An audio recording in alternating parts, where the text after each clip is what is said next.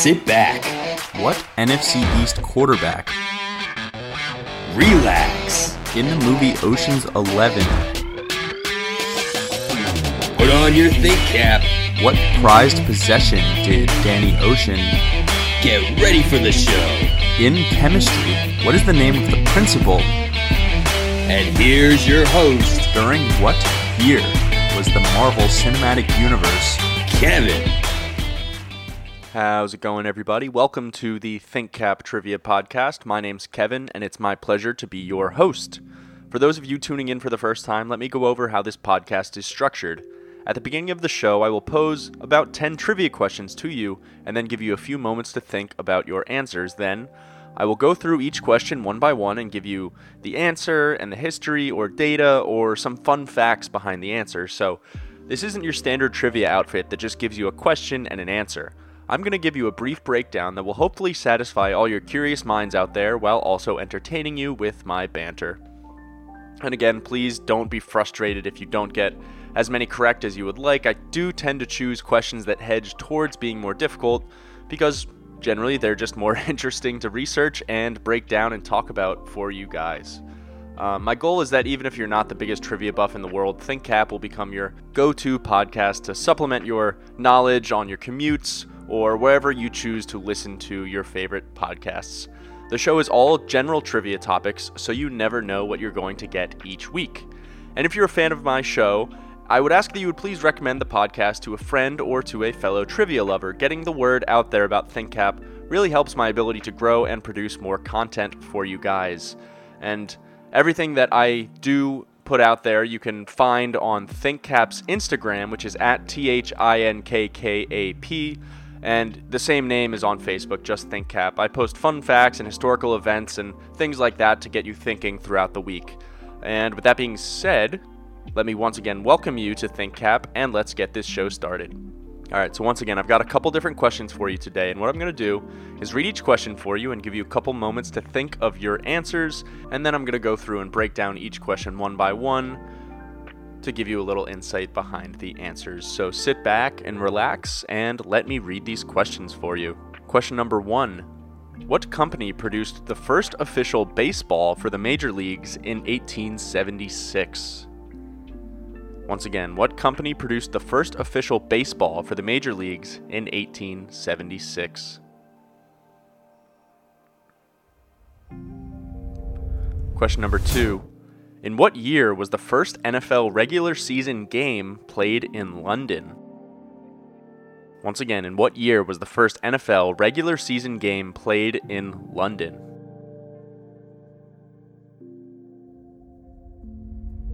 Question number three. In what organ of the body is insulin produced? Once again, in what organ is insulin produced?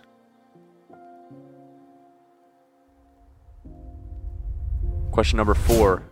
George Fox founded what historically Christian group in the year 1650?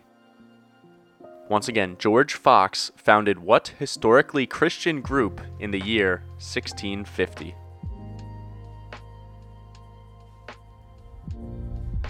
Question number five. The word retro has its roots in Latin, meaning what? Once again, the word retro has its roots in Latin, meaning what?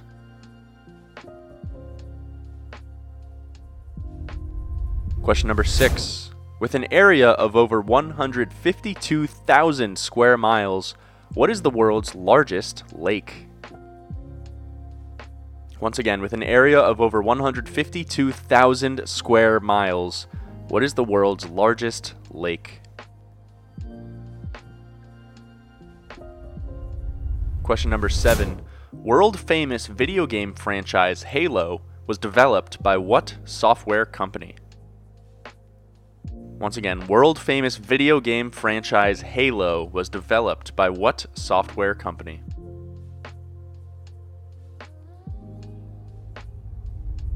Question number eight. Kevin Bacon's first performance in a big film came with his role in what raunchy comedy? Once again, Kevin Bacon's first performance in a big film came with his role in what raunchy comedy?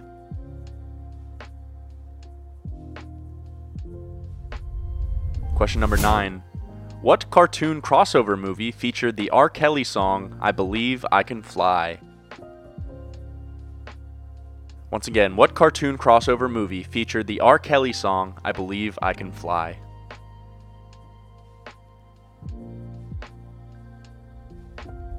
And question number 10, this is going to be our last question for this week's show. Name the only major Greek god whose Roman counterpart has the exact same name. Once again, name the only major Greek god whose Roman counterpart has the exact same name. All right, so now that I've given you a couple moments to think over your answers, we've got 10 questions this week. I'm going to go back, read each question one by one, and give you a little bit of information behind the answers. So, question number one was What company produced the official first baseball for the major leagues in 1876? And your correct answer is Spalding. Spalding's the right answer. Albert Goodwill Spalding, co founder of A.G. Spalding Sporting Goods Company, played professional baseball as a pitcher for the Boston Red Stockings from 1871 to 1875 and the Chicago White Stockings from 1876 to 1878. He was a renowned pitcher, leading the league in wins every year during his career. And interestingly enough, he pitched every game with a baseball that he had developed himself. At the time, there were general guidelines for what a baseball should be made with, how it should feel, and what it should look like, but nationwide, the ball was far from standardized. After his career, the first A.G. Spalding and Brothers sporting goods store would open up in Chicago in 1876.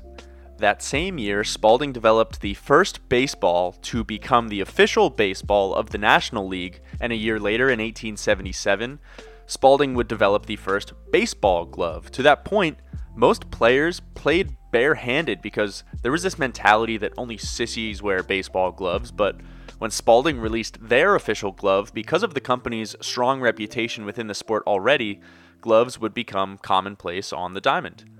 And a year after that, in 1878, Spalding would publish the first official rules guide of baseball. Similar to the baseball specifications, because of the rapid growth of the sport over a large area, differences in regional rules were also commonplace. So that's that's why that was kind of an important thing. And the American League would later adopt the Spalding baseball in 1889. Nowadays, though, Rawlings Sporting Goods produces all of the Major League baseballs. However, Rawlings Sporting Goods only began manufacturing baseballs in 1955 when Spalding bought out their company. Even though American League and National League balls were both made by the same company, American League balls were stamped with the Rawlings logo and National League balls were stamped with the Spalding logo. But because of an antitrust investigation in 1968, Spalding was forced to sell the Rawlings portion of its company, but entered into, into a contractual agreement with Rawlings to have them continue manufacturing National League baseballs with the Spalding logo still on them. In 1977, Spalding's exclusive National League naming agreement expired, and Rawlings began using their own trademark logo on both American League and National League baseballs. Although identical, each league's ball had their own league logo with their respective president's name stamped on them. The American League balls were in blue ink and the National League in black ink. And even though Rawlings has been making Major League Baseballs for both leagues since 1955, it wasn't until 1977 that Rawlings was officially recognized as the official and exclusive manufacturer for both leagues. Then, later in 2000, Major League Baseball did away with individual league presidents, thus giving full governing authority of both leagues over to the Commissioner of Baseball. At the same time, the MLB did away with league specific baseballs, even though they were still the exact same baseball and just had different markings on them. But they went to a single logo for both leagues. Again, that is in the year 2000, and that continues to be the practice to this day. All right, question number two. In what year was the first NFL regular season game played in London? And the correct answer is 2007. 2007 is the right answer. The NFL's first established international presence was the NFL Europe League, which was founded in 1991 before folding in 2007. The league had six teams from the 95 to 2007 seasons and acted as a spring developmental league for younger players while simultaneously giving the league and the sport exposure to an international audience. Due to steady revenue losses, though, as the, the NFL was covering the living costs of all the coaches and players who were living in Europe, the league was forced to shut down in 2007. However, Two years prior, the NFL had success playing its first regular season game outside of the United States when the Arizona Cardinals defeated the San Francisco 49ers 31 to 14 at Estadio Azteca in Mexico City. The game set an attendance record at the time with 103,467 spectators, signaling to the NFL that there is plenty of interest outside of the states in American football and that the opportunity to expand would definitely be met with excitement from international viewers. Commissioner Roger Goodell was well aware of the, the great interest overseas and quickly secured a deal with Wembley Stadium to host at least one regular season game every year from 2007 to 2015. The Miami Dolphins hosted the New York Giants at Wembley Stadium in London on October 28th of 2007, the Giants defeated the Dolphins 13 to 10 in the first regular season game held in Europe. The first 40,000 tickets to this event sold out for the game in just 90 minutes. Just 90 minutes, all the tickets, uh, not all the tickets, the first 40,000 sold out, which is bonkers that's crazy fast. It again just shows you the amount of interest that uh, the game has internationally. And since then, the NFL has expanded its presence in the international market with at least three games being played in London from 2014 to 2019, and a single game scheduled to be played in Mexico City every year from 2016 to 2019. The Jacksonville Jaguars have played the most international games in London, having played seven total, one every year from 2013 to 2019. The Jags' constant involvement in the games has even sprung up rumors of their franchise eventually being relocated to London. Now, it's going to be interesting to see how the NFL continues to grow its brand in other countries in the coming years. Obviously, this season, there's not going to be any international games because of the coronavirus. But if you ask me, dropping a team down in Mexico City makes the most sense since the team wouldn't have to jump across any crazy time zones for their games. But I mean, what do I know as far as the international market goes? But I could see Mexico City being a very logical uh, expansion um, in another country for the National Football League. And question number three was In what organ of the body is insulin produced? And your correct answer is the pancreas. Pancreas is the right answer. The, the pancreas is located in the abdomen behind the stomach, and it plays an essential role in converting the food we eat into fuel for our body's cells. The organ has two main functions an exocrine function that helps in digestion, and an endocrine function that regulates blood sugar which is where the insulin comes in. But first, I'll quickly go over the exocrine function. The pancreas contains exocrine glands that produce enzymes, which, as I said, are important to digestion. These enzymes include trypsin and chymotrypsin to digest proteins, amylase for the digestion of carbohydrates, and lipase to break down the fats. When food enters the stomach, the pancreatic juices are released into a system of ducts that culminate in the main pancreatic duct. The pancreatic duct joins the common bile duct, um, which is located at the first portion of the small intestine called the duodenum. The common bile duct originates in the liver and the gallbladder and produces another important digestive juice, of course, called bile. The pancreatic juices and bile that are released into the duodenum help the body to digest those fats, carbohydrates, and proteins, as I said before. And then, of course, we have the endocrine function where the pancreas consists of the islet cells, that create and release important hormones directly into the bloodstream. Two of the main pancreatic hormones are insulin, which acts to lower blood sugar, and glucagon, which acts to raise blood sugar. And maintaining proper blood sugar levels is crucial to the functioning of key organs, including the brain, liver, and kidneys. And for that functionality, we have to thank our pancreas. Question number four was George Fox founded what historically Christian group in the year 1650? And your correct answer to this one is the Quakers. The Quakers, or the Society of Friends formerly, their chief belief that sets them apart from other religious sects is that they believe that there is a piece of God within everyone and that each human being is of particularly unique value. Quakers explicitly value all people as equal and oppose anything that may harm or threaten them.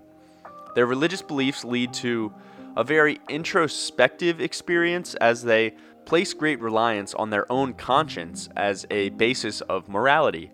And as for the religion's founder, George Fox was a young man from England who was dissatisfied with the Church of England. I spoke a little bit about how the dissatisfaction with the Church of England led to the Anglicans in episode 6, and a similar breakoff is what led to the Quakers being established. Um, Fox had a, a revelation that it was possible to have direct and profound relationship with Christ even without the aid of a traditional ordained clergy. In 1652, he had a vision on Pendle Hill in Lancashire, England, in which he believed that the Lord let me see in what places he had a great people to be gathered, is what Mr. Fox said. And again, he saw the individual piece of God within every person, and so because of his vision, decided to travel the world and preach. Eventually, his following would uh, become its own religion, even being charged with religious blasphemy in 1650 by the English magistrates. In his autobiography, Fox says that during those proceedings was the first time that his group was referred to as Quakers because, quote, I bade them tremble or quake at the word of the Lord. Quakerism would gain a considerable following in England and Wales, much to the dissent of England's government and church.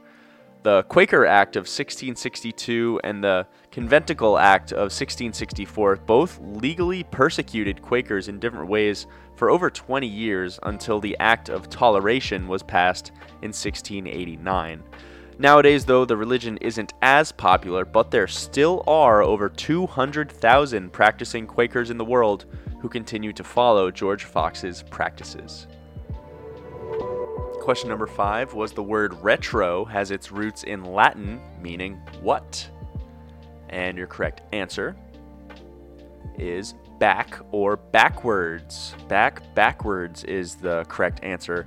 The probable original term was a derivative of reteros. In modern times, it has come to describe a style or design that is imitative of those of the recent past. Recency is subjective, though, as the word retro would describe things 50 years ago, I'd say. You could easily call something from the 70s retro, but at this point, styles from the mid 2000s could also be seen as retro, which was just 15 years ago, but no one would describe things from the Middle Ages as being retro. So it's kind of a subjective word, um, which makes you really think that maybe it's used mostly to describe things that one can only really remember in their uh, own personal lifetime. But yeah, uh, this is a quick one, but reteros, meaning back or backwards in Latin, is the root of the word we now have retro. And question number six is after that. This is also going to be a quick one. The question was With an area of over 152,000 square miles, what is the world's largest lake? And your correct answer is the Caspian Sea. The Caspian Sea is a it's an endorheic basin, which means it's a basin without overflows a lake essentially is what that means. A basin without overflows mean there's no rivers kind of jutting out of it, and it's located between Europe and Asia. But even though it's so massive, and even though it is an endorheic basin, many categorize it as technically being a lake without a doubt the largest in the world. And this is one, again, like I said, it's 152,000 square miles. This thing's enormous. But I have asked this one at Trivia Nights before, and I've had people give me that no, it's a sea, it's not a lake, but technically, no, it is just one ginormous lake. And that brings us to question number seven. The question was World famous video game franchise Halo was developed by what software company? And your correct answer Halo was developed by Bungie. Bungie is the right answer. So, Bungie is an American video game development company that is based in Bellevue, Washington. The company was established in May 1991 by Alex Seropian in Chicago. During its early years, Bungie produced two successful video game titles Marathon and Myth. In 2000, Microsoft acquired the budgeting video game developer and repurposed its new first person shooter called Halo Combat Evolved. It repurposed it to be the launch title for the company's brand new Xbox console. Halo would go on to become both culturally and financially one of the greatest video game franchises of all time. On October 5th of 2007, though, Bungie announced that it would split from Microsoft and become a privately held independent company, Bungie LLC. However, as part of the agreement, Microsoft retained ownership of the Halo franchise and its intellectual property.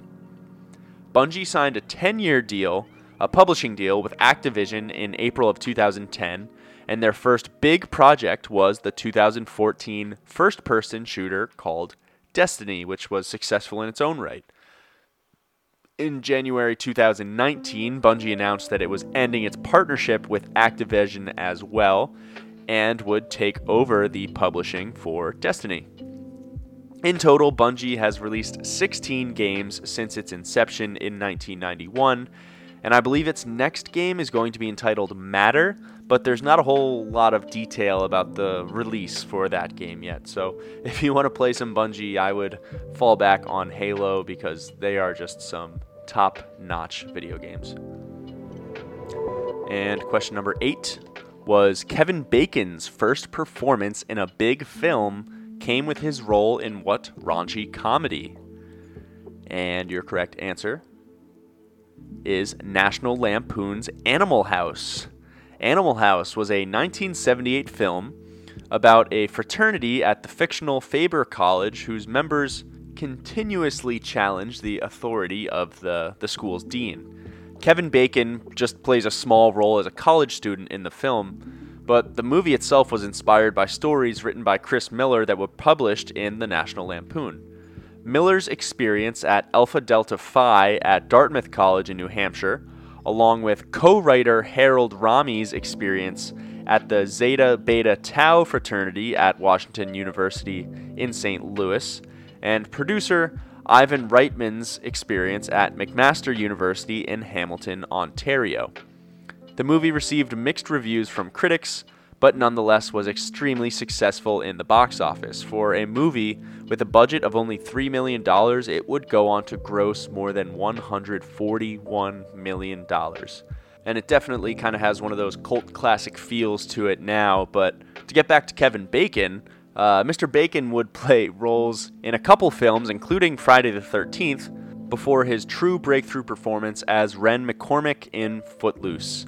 In a January 1994 interview with Premiere Magazine, Kevin Bacon mentioned that, quote, he had worked with everybody in Hollywood or someone who has worked with them.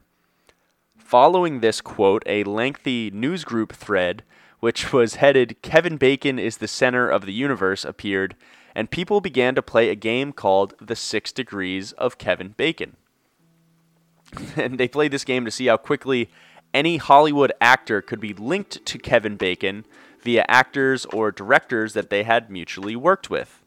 This, of course, is based on the theory of six degrees of separation, which states that all people on Earth are six or fewer social connections away from each other. So, if you're a movie buff, next time you're watching a movie, pick an actor and see how far away they are from working with someone who has worked with Kevin Bacon. It's a pretty fun and silly game to play, and you'll be surprised at how many people have pretty quick connections to Kevin Bacon. That brings us to question number nine, which was what cartoon crossover movie featured the R. Kelly song, I Believe I Can Fly? And your correct answer to that one is Space Jam. Space Jam's the right answer. Most people don't know this, but the song was actually written and recorded exclusively for Space Jam's soundtrack. Space Jam was a hugely successful 1996 film that featured Michael Jordan acting alongside the superposed Looney Tunes cartoon characters in a uh, epic basketball game, we can say. And after the movie blew up in popularity, R. Kelly's featured song would take off as well, reaching number two on the Billboard Hot 100 chart. In fact, the song would be the most successful of R. Kelly's career, reaching number one on the Billboard R&B charts, where it reigned for six consecutive weeks. In 1998, the song would be included on the artist's album, which was entitled R, and that same year it won the Grammy for Best Male R&B Vocal Performance, Best R&B Song, and Best Song Written for Visual Media. And while there won't be any R. Kelly songs in the newest installment of Space Jam, Space Jam A New Legacy is scheduled to be theatrically released in the United States on July 16th, 2021 by Warner Brothers Pictures featuring LeBron James as the key basketball player in the film. And interestingly enough, that this movie, the new Space Jam, is going to be the first theatrically released film to feature the Looney Tunes characters since the release of Looney Tunes Back in Action in 2003. And finally, our last question of the podcast, question number 10 the question was to name the only major Greek god whose Roman counterpart has the exact same name. And your correct answer is Apollo. Apollo is the right answer. You know, there there's kind of a relationship between the Greek gods and the Roman gods. A lot of them were very similar in practice, but they, of course, had different names. You had Poseidon versus Neptune as kings of the sea, and I don't know. I could the list could go on and on, but uh, Apollo was the only one to share the same name. Apollo was the Olympian god of the sun and light, music and poetry, healing and plagues, prophecy and knowledge, order and beauty, archery and agriculture. Apollo was a very important god. He was very well rounded, very uh, powerful. He was the son of Leto and Zeus, his body was athletically built, he typically didn't have a beard, and he's often depicted with a laurel crown on his head and either a bow and arrow or a lyre in his hands. The god Hermes created the lyre for Apollo, and this instrument became known as uh, one of his key attributes. He was the leader of the Muses, and was uh, the director of their choir, functioning as the patron god of music and poetry. And according to the Homer's Iliad, Apollo played a major part in the Trojan War. So, according to that novel, Apollo infected the Greek encampment with a plague and aided Paris in killing Achilles. Apollo is also credited with killing the Cyclops in retaliation for the Cyclops arming Zeus with the Thunderbolt. That's another trivia question I've asked before is the question was who or yeah, who made Zeus's lightning bolts for him? And your correct answer to that would be the Cyclops. So Apollo clearly didn't like that too much because he then killed the Cyclops. Um, but Apollo's first temple at Rome was established in about the 430s BC and it replaced an older cultural site known as the Apollinaire. During the Second Punic War in 212 BC, um, there was the Apollonian Games. Apollonian, I think that's the right way to say that. They were instituted in his honor, and the instructions of a prophecy were attributed to him. In the time of Augustus, who considered himself under the special protection of Apollo and even claimed to be his son, uh, the worship of Apollo really developed, and be- he really then became one of the chief gods of Rome. And that's kind of how he uh, kept the same name in both cultures. Was uh, the, just the typical appreciation for him, and it really was Augustus who kind of really stuck the nail in the head with that one. But yeah, Apollo, the only Greek god whose Roman counterpart has the exact same name. All right, and that brings us to the end of the episode. I want to apologize for getting this one out uh, a little bit later than I should have. Been working long hours at work, and I've just been real busy. And then when I get home, I'm real tired and haven't really had a whole lot of time to work on this. But next week, I will be on vacation, so we will not have an episode next week. And honestly, this vacation is going to feel great after the hours I was working. I've definitely earned it. We will be, I'll be back and refreshed after that, ready to go uh, to keep producing more trivia content for you guys. I'm, again, I wasn't really active on the Instagram a lot this week just because I was working so hard for so long, but I'm going to try and uh, kick back into gear the Instagram page. Um, that Instagram would be, of course, ThinkKap at T H I N K K A P. Um, so you can follow there and follow all the, the fun daily facts and historical brain teasers and, and all that kind of stuff that I post. Yeah, if you enjoyed today's show, I would ask that you would review, like, subscribe, or follow on um, Apple Podcasts or wherever you're listening. The feedback from you guys really, really helps us to take this thing to the next level. So thank you for listening, and I will catch you next time. Take care.